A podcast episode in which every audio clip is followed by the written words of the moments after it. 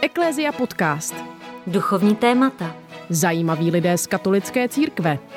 Aktuální dění. Ptejte se s námi. Dnes posloucháte Eklézia podcast s Markétou Imlaufovou a Karolínou Němcovou. Dnes jsme k online rozhovoru pozvali sestru Veroniku Barátovou z komunity Blahoslavenství. Sestra Veronika pochází ze Slovenska a než se rozhodla pro studium teologie, vystudovala předtím Vysoké učení technické v Brně. Od roku 90 je členkou komunity Blahoslavenství, která sídlí v Dolanech u Olomouce. Teologii studovala v Olomouci a na Tereziánu v Římě. Věnuje se formaci členů komunity, vede duchovní obnovy a semináře na různá témata duchovního života. Mimo jiné napsala i tři knížky. Milá sestro Veroniko, děkujeme, že jste se připojila do našeho online rozhovoru a budete ochotná odpovídat na naše otázky. Děkuji za pozvání. Pokusím se odpovědět na vaše otázky. Děkuji. Na úvod možná se zeptejme, co vlastně je komunita a v čem je třeba rozdílná od řádu nebo kongregace, v čem spočívá nějaký rozdíl. Tak naše komunita blahoslavenství patří dnes už mezi instituty zasvěceného života, což běžně tam jsou i kongregace, rády mnižské a podobně, vše, všechny tyto prostě formy zasvěceného života. Ale komunita blahoslavenství je taková speciální kategorie, tak to vlastně je schválená i ze strany Říma a ta kategorie se jmenuje Církevní rodina zasvěceného života. A co to znamená? Kromě těch eh, sester v hábitech, bratří v hábitech, tam mezi nimi jsou i také kněží, tak jsou tady i lajíci. Oni jsou plný, plný členové této komunity. Lajíci to znamená normálně žijící svobodné nebo taky rodiny, manželé spíš. Takže co nás nějak spojuje v té jedné komunitě, tak to je společná modlitba, liturgie také, služba, ale také živobytí. Například naše domy mm, v Dolánech u Olomouce a taky na Slovensku, kde jsem, Litovský Mikuláš, tak e, i živobytí máme společné. Máme živnost a vůbec společnou službu. Jinak ty domy jsou všude ve světě. Je asi 55 domů ve světě, které máme. Kdybych se zeptala úplně jako jednoduše, znamená to, že ať už řeholnice, kněží nebo lajci žijete všichni pohromadě v jedné budově a nějak vás spojuje modlitba, jídlo, vše? Ano, vše, může to tak, může, to je jedna z forem. Jedna z forem v Čechách a na Slovensku je právě tato forma, jo. Ale jinak eh, například lajíci mohou normálně žít eh, ve svých eh, domácnostech, ve svých dome, no, doma, ale teda dochází do té komunity, do toho hlavního domu, většinou času teda tráví tam je to různé. Ty formy pro lajky jsou takové dneska už rozvinuté od těch, kteří rezidenčně žijí přímo v tom domě, po ty, kteří nás víceméně navštěvují jednou za měsíc, takže jsou to různé formy.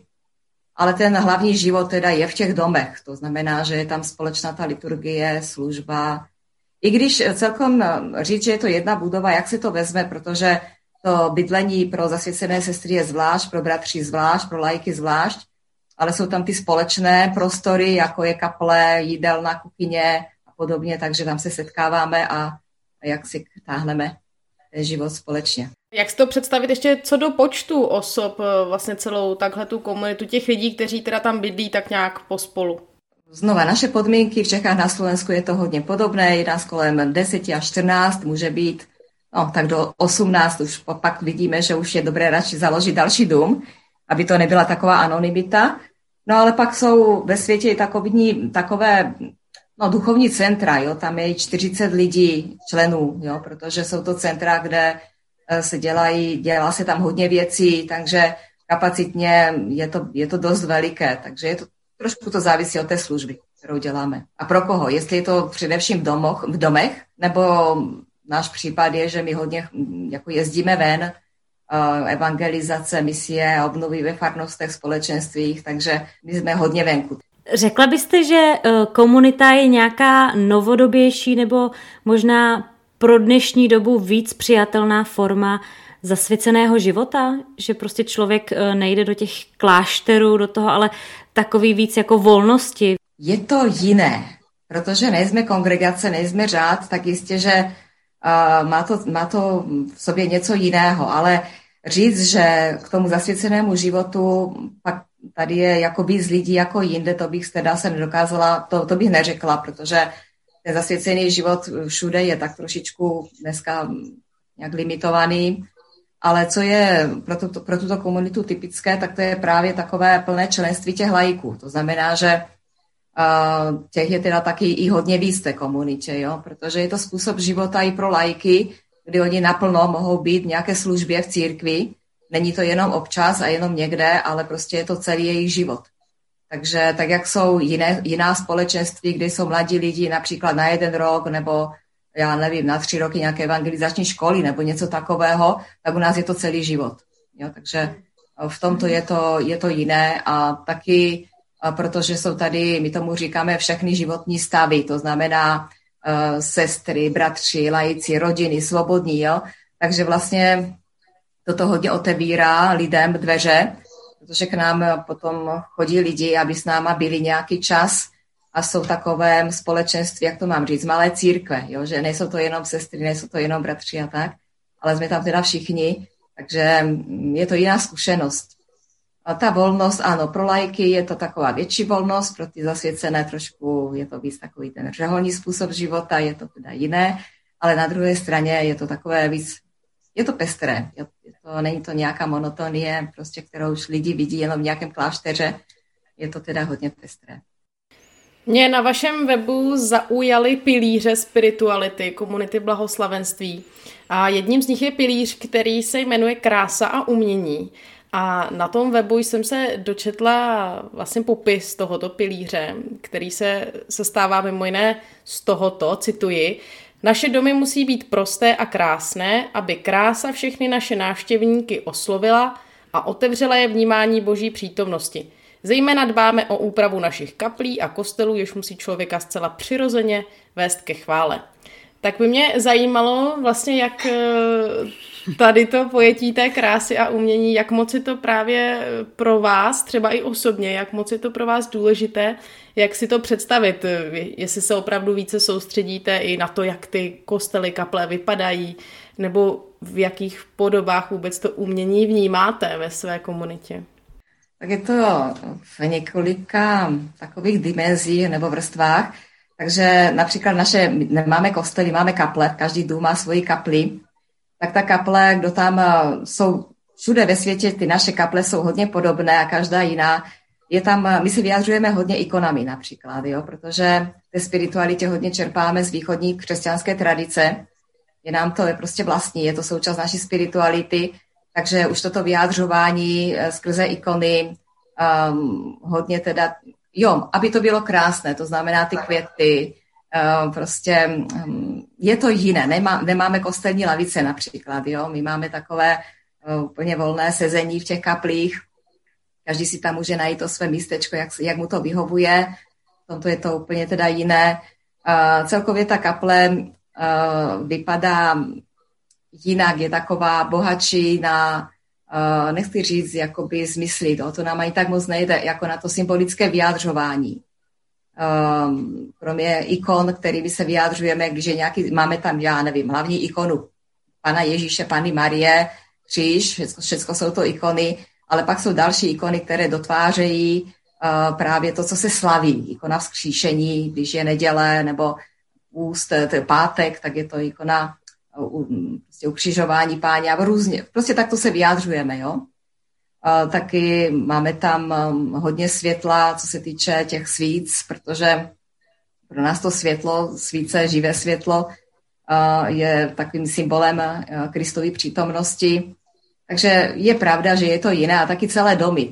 Ty domy působí, rozhodně nejsou chladné, nejsou nějaké strohé, je tam hodně takových zákoutí, které jako člověka vedou ke stišení, ale zároveň, aby byl jakoby obklopen trošičku něčím, něčím co, je, co je krásné. Takže i ty květinové výzdoby nebo vůbec květy v domě, eh, to uspořádání všech těch místností.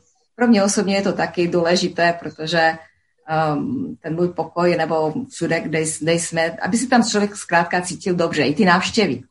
Že vlastně jejich pokoje také jsou nějak připravený, aby si ty lidi tam cítili dobře. Další taková vrstva uh, té krásy spočívá v liturgii. Uh, my máme všecku liturgii, naše modlitby, všechny, všechny jsou zpívané. Jo, že vlastně ten zpěv je takové typické pro naši komunitu. Jo. Taky máme mezi sebou lidi, kteří jsou, uh, skládají, komponují tyto věci, ale teda nějaké přibývají, věnujeme se hodně té hudbě, dá se říct. Takže to je taky taková, taky píšeme ty ikony, nejsou to jenom reprodukce, dřevo, papír, ale teda i uh, jsou to psané ikony, teda originál psané ikony. Takže jste taková komunita umělců. No, jak se to vezme. Jsou mezi námi i ty umělci, to jsme hrozně rádi, že jsou, a ostatní se to učí. Například takové typické pro komunitu jsou tance, jo.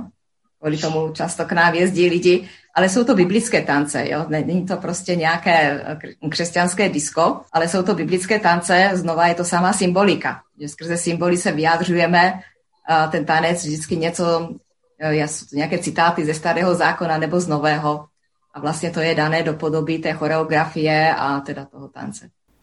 A tanec je jako o, nějaká možnost, jak se modlit, nebo je to spíš... Ano, ty biblické tance to je vlastně jiný projev modlitby. Máme to trošku ze starého zákona, ale toto bylo, to je vlastně vlastně mnoha i takovým eh, církvím, i křesťanským. Skrze ten pohyb, ty gesta se člověk vyjádřuje. Některé tance dokonce ani nejsou vysloveně tanec, jako je to vyjádření gesta směrem k Bohu, k člověku, k sobě, k druhým. Jo, že vlastně dá se takovýmto způsobem hodně věcí vyjádřit. A zvlášť teda ženy to nějak víc jako pre, preferují jako muži, ale v rámci celé komunity máme i takové skupiny, skutečně bratři, který nádherně teda taky se vyjádřují pohybem. Máte v komunitě i někoho třeba, komu to nevyhovuje se modlit tancem? Jo, Není to, není to nějak, že je to podmínka vstupu do komunity. Dřív nebo později člověk do toho vstoupí, ale uh, není to podmínka. Jo. Prostě někomu to nevyhovuje, tak sedí a dívá se na ostatní, jo. ale jako většinou, kdo zná komunitu a navštěvuje ji a potom má i zájem s tou komunitou něco prožít, tak uh, to jsou výjimky, že většinou teda jak si, že to lidem nevyhovuje. Většinou přijdou a teda do toho vstoupí. Hmm. Je to něco, co je asi docela zaj, jako zajímavé nebo typické pro tu vaši komunitu, že jsem se s tím ještě nesetkala, že by takhle nějaká komunita fungovala. Můžete to ještě přece jenom nějak přiblížit, jestli um, třeba v denním režimu, kdy máte nějaké určitě pravidelné modlitby, tak jestli právě je určené třeba, že některé jsou Eh, s tím tancem, jiné se zpěvem, nebo to kombinujete? Tak je to u nás asi tak, že během týdne ani ne, tam jsou spíš formace tanců, to znamená zvlášť pro, ty, pro nové, ta, nebo když jsou nějaký, nějací mladí s náma nějak, nějaký čas, je to různé, mohou být s náma několik týdnů, měsíců, takže se to chtějí naučit. Ale takové pravidelné místo tyto tance mají v sobotu večer a to po nešporách, kterým říkáme nešpory vzkříšení. Ono totiž to v té komunitě takové takzvané malé triduum, třídení u nás je každý týden. To znamená, že ať to přiblížím, ve čtvrtek večer začíná půst. Je tam taková krásná liturgie zpívaná, je to liturgie Getsemane, to je taková vlastně přímluva zpívaná za mnoho problémů. Teď e, se točíme kolem pandemie, takže lidi nemocní a podobně. V tomto duchu je to takové bdění s panem Ježíšem Gecemanem, celonoční adorace, se tam střídáme po hodině. Pak je celý pátek půst, je tak prostě ticho v domě, ale potom v sobotu večer vstupujeme do neděle, i v postní době vždycky, a ta neděle je den skříšení. Je to teda vždycky oslava skříšení páně. A po této modlitbě, po těchto nešporách, což je ale liturgie, která trvá nejméně hodinu, zpívaná všecko, tak potom je tam ten prostor i pro tento biblický tanec, který je taky projevem chvály. Takže tam to má takové pravidelné místo. Jo. Jinak eh, většinou, když nás někam zvou, tak chtějí taky ty tance. Tím se dostáváme k našemu hlavnímu tématu, čímž je postní doba.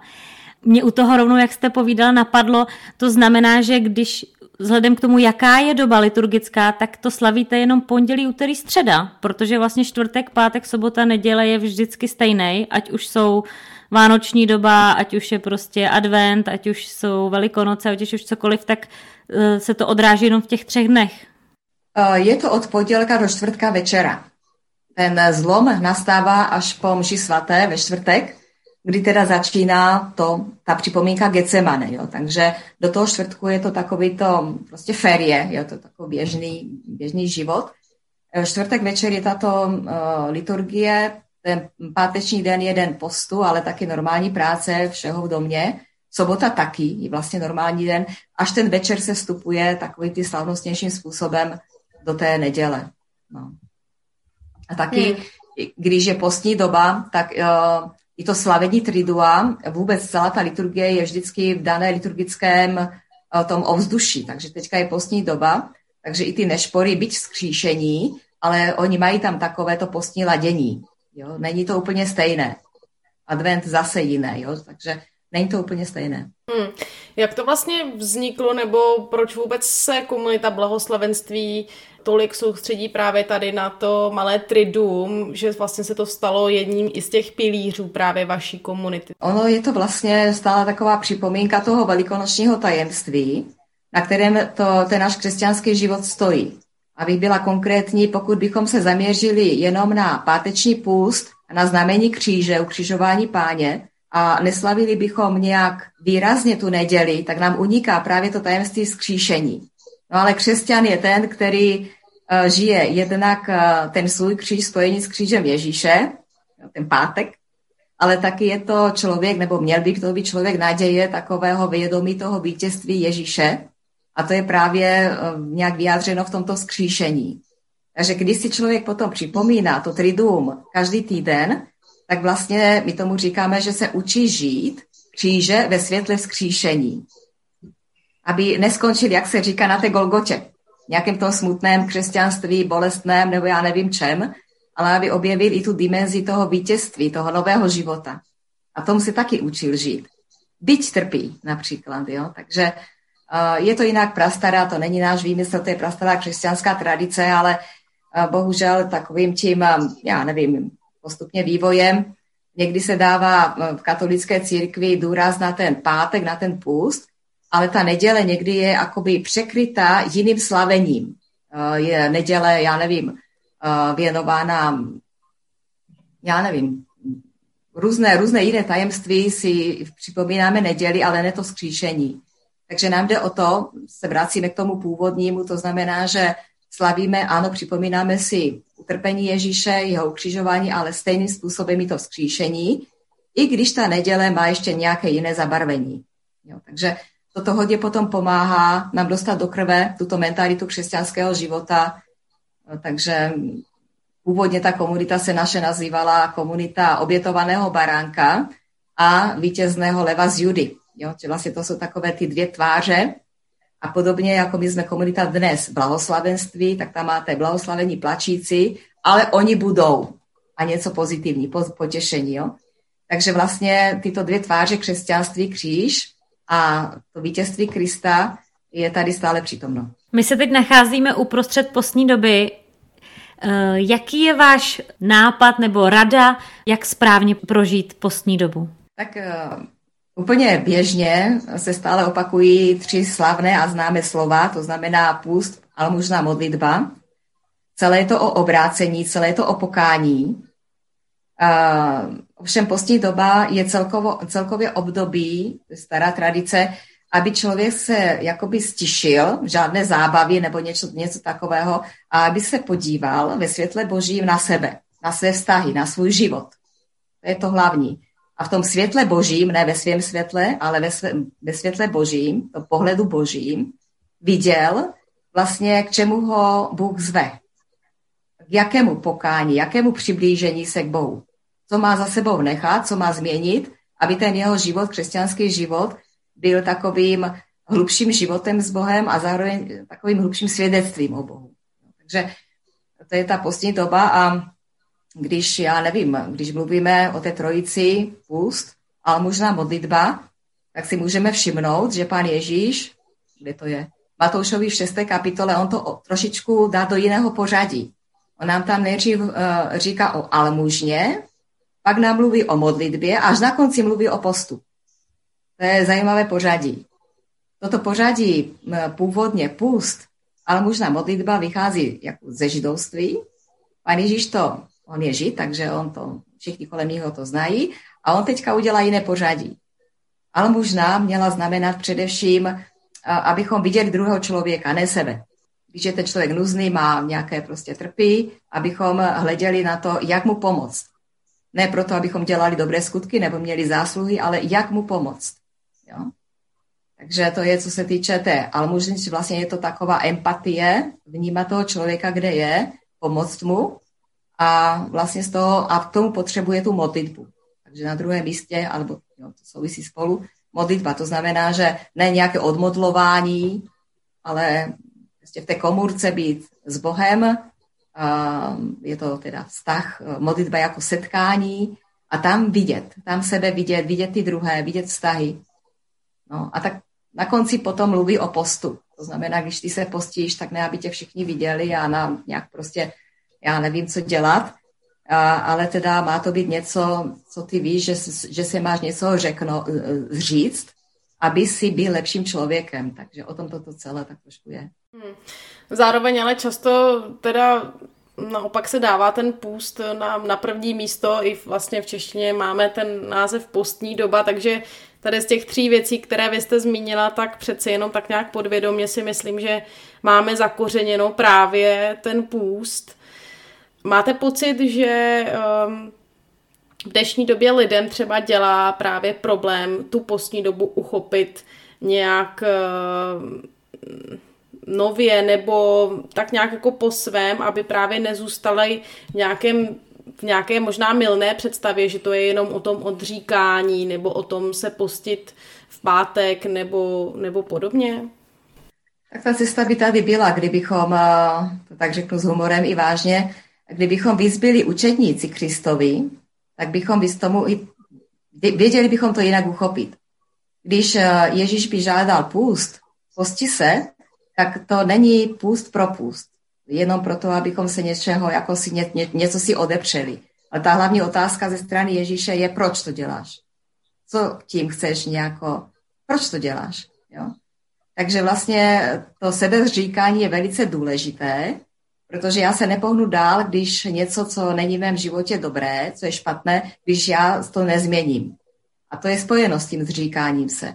To, že jsme to zredukovali jenom na nějaký, nějaké odepření si něčeho, no už bohužel je to tak, ale je to velice málo, protože ten život se tím nezmění. Jo? Ty vztahy se tím ne, nemusí vůbec změnit. Právě naopak někdo podá takový postní výkon, že nic se nebude jíst, nebude dokonce ani pít, ale ve vztazích se nezmění, v modlitbě se nezmění, jo? takže je to takové povrchní, jak i pan Ježíš jako říká, že, jo, že je to povrchní. To... Jak to udělat, aby to nebylo povrchní? Jak jako byste nás navedla k tomu, aby právě jsme nezůstali jenom u toho, že v pátek nejíme maso, ale že šli jako víc na hlubinu? No právě, já si teda, to jenom si myslím, ale taky je, Ježíš to tak říká, jo, na prvním místě e, žádá tu almužnu, ale ta almužna nebylo něco hodit někam nějaký bezdomovci nějakou korunu, jo ale vidět člověka, který má své potřeby kolem mě, abychom nebyli zaměřeni na sebe, ale abychom viděli. A dokonce, abychom viděli jakoby očima Ježíše. To znamená, že kdo je tady, kdo něco potřebuje, co já vůči němu mohu udělat, kvůli němu nebo pro něho mohu udělat. Takže on dává v tý, nejenom v postní době, ale tady je ten důraz na to. Takže dává na prvním místě pohled na druhého. To je to, co se nazývá almužna. To je na prvním místě. Proto. A pod, pokud toto člověk vidí a uh, pak se setkává s Ježíšem v modlitbě, tak Ježíš mu taky dává poznávat, čem by měl změnit i své vztahy, jak by měl co žít jinak. Takže toto jsou první dvě věci jako základ. A to sebezříkání na třetím místě, jo, tak to je dobré, abychom prostě věděli, že já se dokážu něčeho, něčeho zřít pro dobro někoho něčeho. Jo? Takže ale pokud dáme půst na první místo, já něco se, něčeho se zřeknu, ty druhé nevidím a moje modlitba, vztah s Ježíšem se nemění, tak je všechno špatně. Hmm. Takže ta rada je nejdřív vidět člověka kolem sebe, vidět sebe ve vztahu s Ježíšem A to třetí je ten prostředek, který mi pomůže nějaký té vnitřní disciplíně, jo, abych eh, dokázala skutečně být s Ježíšem, vidět ty druhé, měnit svůj život skrze modlitbu. Nevím, jak to mám jinak trošičku hmm. říct. Jo, že my to máme obrácené, to, to, tu hierarchii toho. Na prvním místě je totiž láska blížnímu, to, co je mezi mnou a Bohem, to je velice důležité. A to třetí je ten prostředek, který mi pomáhá se ovládat, a prostě něčeho se taky vzdát. Pokud to dobře chápu, tak je to prostě jako propojené. Když vidím člověka a mám vztah s Bohem, tak mě to zve a zároveň tím pádem mi Bůh ukazuje, čeho se mám ve prospěch toho člověka vzdávat. Přesně. A toto celé je skutečně to hlubší obrácení. Toto mi mění totiž život. Co jste teďka řekla, to, toto mi mění život. Ale když já oddělím půst od vztahu s Bohem a od vztahu k člověku, tak je to o ničem. Hmm. A to zároveň možná i vlastně ukazuje, že by lidé měli předtím, než se třeba rozhodnou, že teda, nevím, odepřou si alkohol na postní dobu, řeknu příklad, tak by si předtím měli ale rozmyslet vlastně, co tím chtějí dosáhnout a vlastně promýšlet, v čem by je tato konkrétní věc měla tedy posunout blíže k Bohu, že jo? Totiž ano, to je, to je to, stále se bavíme o přikázání lásky. Bohu, blížnímu. Jistě, že něco mám udělat i pro sebe. Ten alkohol, toho se vzdát, je celkem dobrá věc pro mě, jo? Ale na druhé straně, jako já nemohu eh, centrovat svůj život na sebe, na to, co, eh, já nevím, taková ta psychohygiena postní. To je velice dobrá věc, ale to mohou dělat i nekřesťané, jo? Takže to, ale to je takové zaměření na sebe. Ne, že by to bylo úplně vedle, vždyť to je důležité, ale to křesťanství je vždycky láska, která vystupuje, jde ode mě k druhému od Boha přijímám, druhým dávám. Zároveň podle mě narážíme ještě na, na další věc, které si všímám i já teď mezi, mezi mladými. Často takhle třeba právě v postní době koluje třeba na sociálních sítích nějaká takzvaná postní challenge neboli výzva, kdy vlastně lidé si můžou třeba očkrtávat jako různé věci, co ten den vlastně splní a nesplní. A na jednu stranu já vždycky tohle vítám, že si říkám, jako, že to je dobrý návod, třeba jak nějak se inspirovat, ale zároveň v tom vidím i to úskalí, na které tady teď narážíme, aby se z toho nestalo jenom jako to, že já se zaměřím na sebe, jo, jsem skvělá, tohle jsem splnila, tohle jsem dokázala, ale ve finále to bude prostě jenom prázdný plnění nějakých úkolů, který nemají hlavu a patu. Já neříkám, že ta sebedisciplína je špatná věc. Ona je zvlášť dneska velice důležitá. Jo?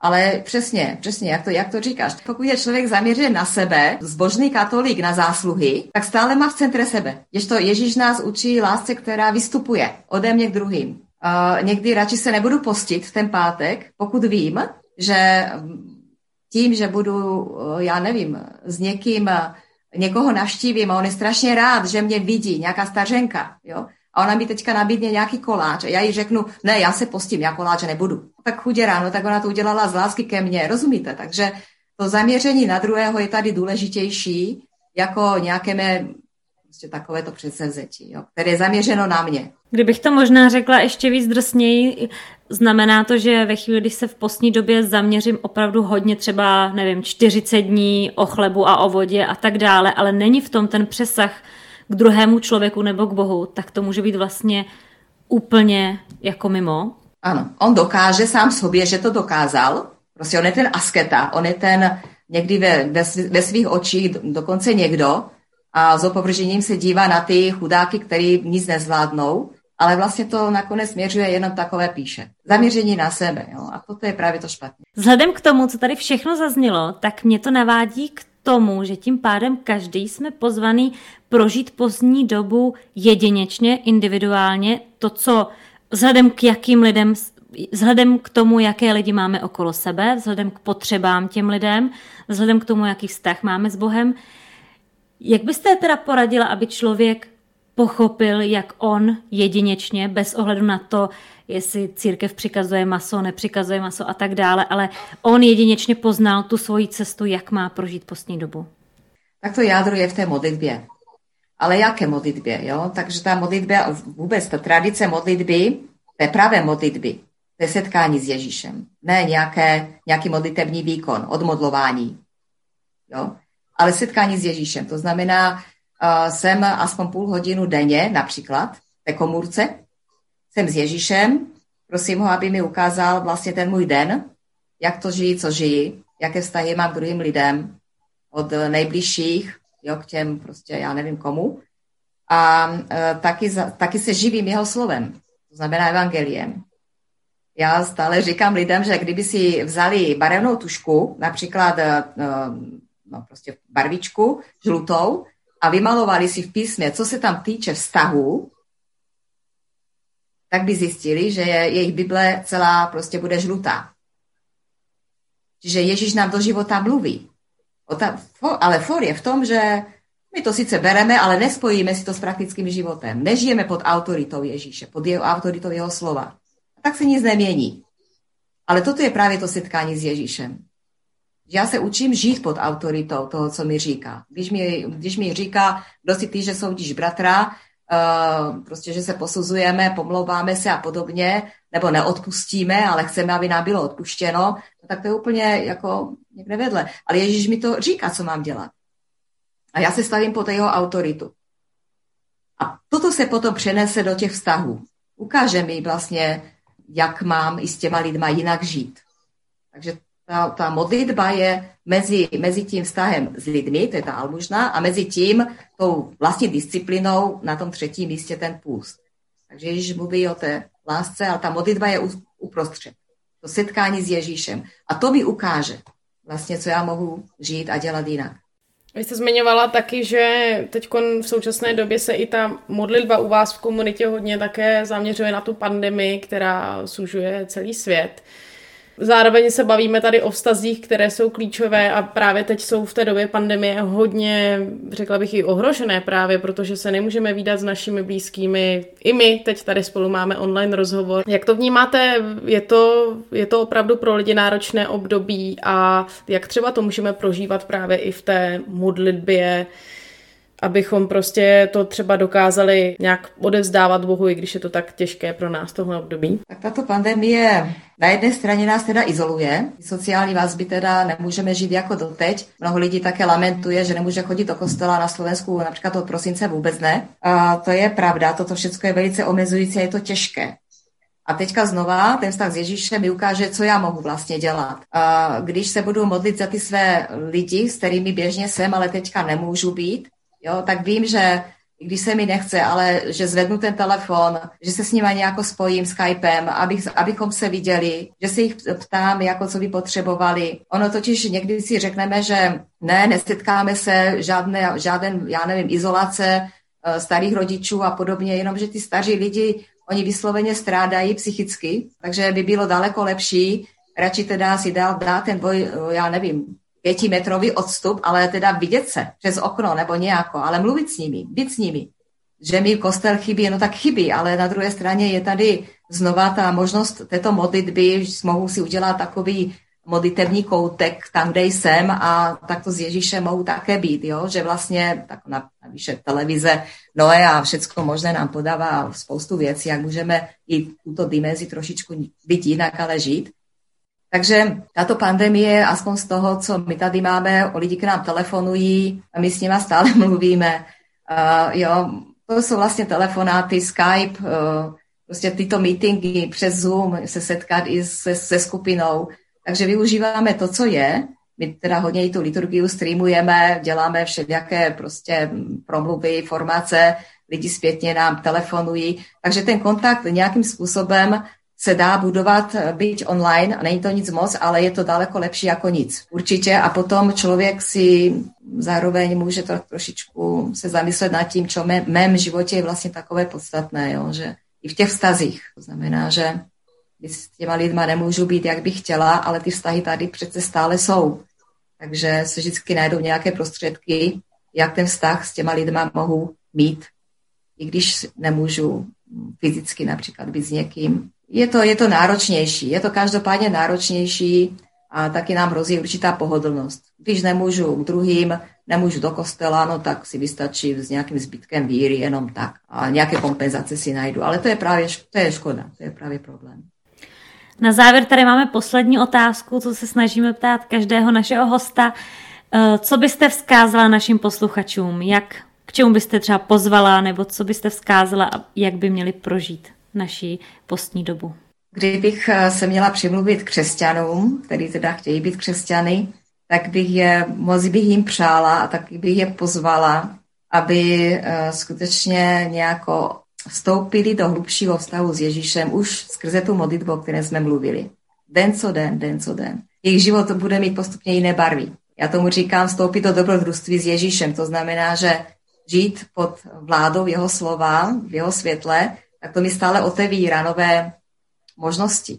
Abychom teda takto se stávali víc vědomě takovými učedníky Krista. A pokud bych se měla obrátit k lidem, kteří o tyto věci až tak moc nestojí, ale jsou to lidi dobré vůle, tak bych je chtěla pozvat, aby hledali to skutečné dobro, krásu neboli lásku. Jak se mohou projevovat? To, jsou totiž ta dobro, krása, láska, to jsou vlastnosti boží. Takže i kdyby někdo nebyl věřící, nebyl křesťan, ale tyto hodnoty zná a může se zamyslet nad tím, co já mohu, jaký, Exiperi tomu říkal, jaký balíček dobra mohu každý den po sobě zanechat. Jak mohu udělat ten život krásnějším, nejenom pro sebe, ale i pro ty lidi, být online, kolem sebe. Poslední otázka. Jestli byste mohla zmínit třeba, kde mohou lidi se podívat na ten váš stream, těch třeba vašich modliteb, jak jste zmiňovala, že streamujete taky od vás z komunity, tak kde třeba se k vám můžeme takhle připojit? Tak eh, vlastně každý náš dům má svoji webovou stránku, jak ten český, to je eh, web eh, blahoslavenství.cz a na Slovensku je to zase slovenský blahoslavenstva.sk ale a tam je teda hodně, tam na těch kanálech, teda to jsou webové stránky, tam je odkaz, nebo přímo jít na kanál YouTube, ten kanál YouTube Komunita Blahoslavenství, zvlášť ten slovenský kanál Komunita Blahoslavenství, tak to máme teďka hodně takové rozvinuté, tam jsou naše liturgie, jo, ale taky různé formace, obnovy, promluvy. A teďka jsme začali dokonce od eh, listopadu, ano, minulého roku dělat něco jako škola učednictví, i to, o čem jsme se teďka bavili, ale to, takové skutečně, je tam sobotu, každou sobotu tam uh, vyleze nějaký takový kratší záznam, půlhodinový, a je to taková formace na pokračování. A vlastně přesto lidi, jak se do toho hlásit, musí se na to přihlásit, tak vlastně si budují tu svoji víru, eh, bych řekla, o takového základu, ale až skutečně k tomu, no, k tomu živému vztahu.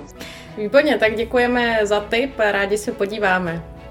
Moc vám děkujeme i za celý tenhle rozhovor, moc vám děkujeme za uh, vaše odpovědi, za vaše moudra a uh, přejeme vám, aby i vy jste prožila a celá vaše komunita krásně a požehnaně dobu postní. Naschledanou. Ahoj. A loučíme se i s vámi, naši milí posluchači, a těšíme se opět za 14 dní v Eklézia Podcast. Naslyšenou. Jsme rádi, že jste si poslechli tenhle rozhovor. Pokud se vám líbil, neváhejte se ponořit do dalších našich epizod. Aby vám neunikl žádný zajímavý host, klikněte na tlačítko odebírat. Jsme na platformách Spotify, Apple Podcast, Google Podcast, YouTube nebo na našich webových stránkách ecclesiapodcast.cz. Nezapomeňte nám taky zanechat recenzi a hodnocení. Díky tomu se náš podcast dostane k více uším. Budeme taky moc vděční, když nás budete sdílet na sociálních sítích nebo když pošlete odkaz na tuhle epizodu pár kamarádům.